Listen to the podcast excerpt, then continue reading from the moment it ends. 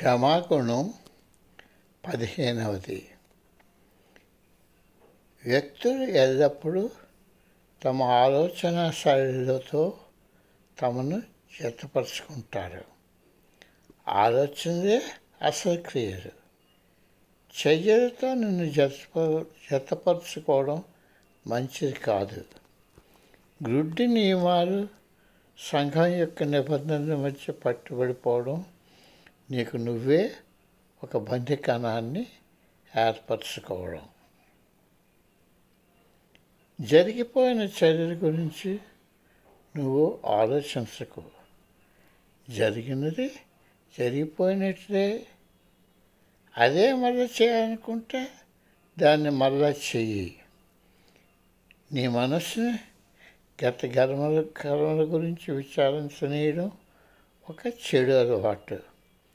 కాలక్రమేణా అది నీ జీవితంలో ఒక భాగం అయిపోతుంది. నిన్ను నీవు క్షమించడం నేర్చుకోవాలి.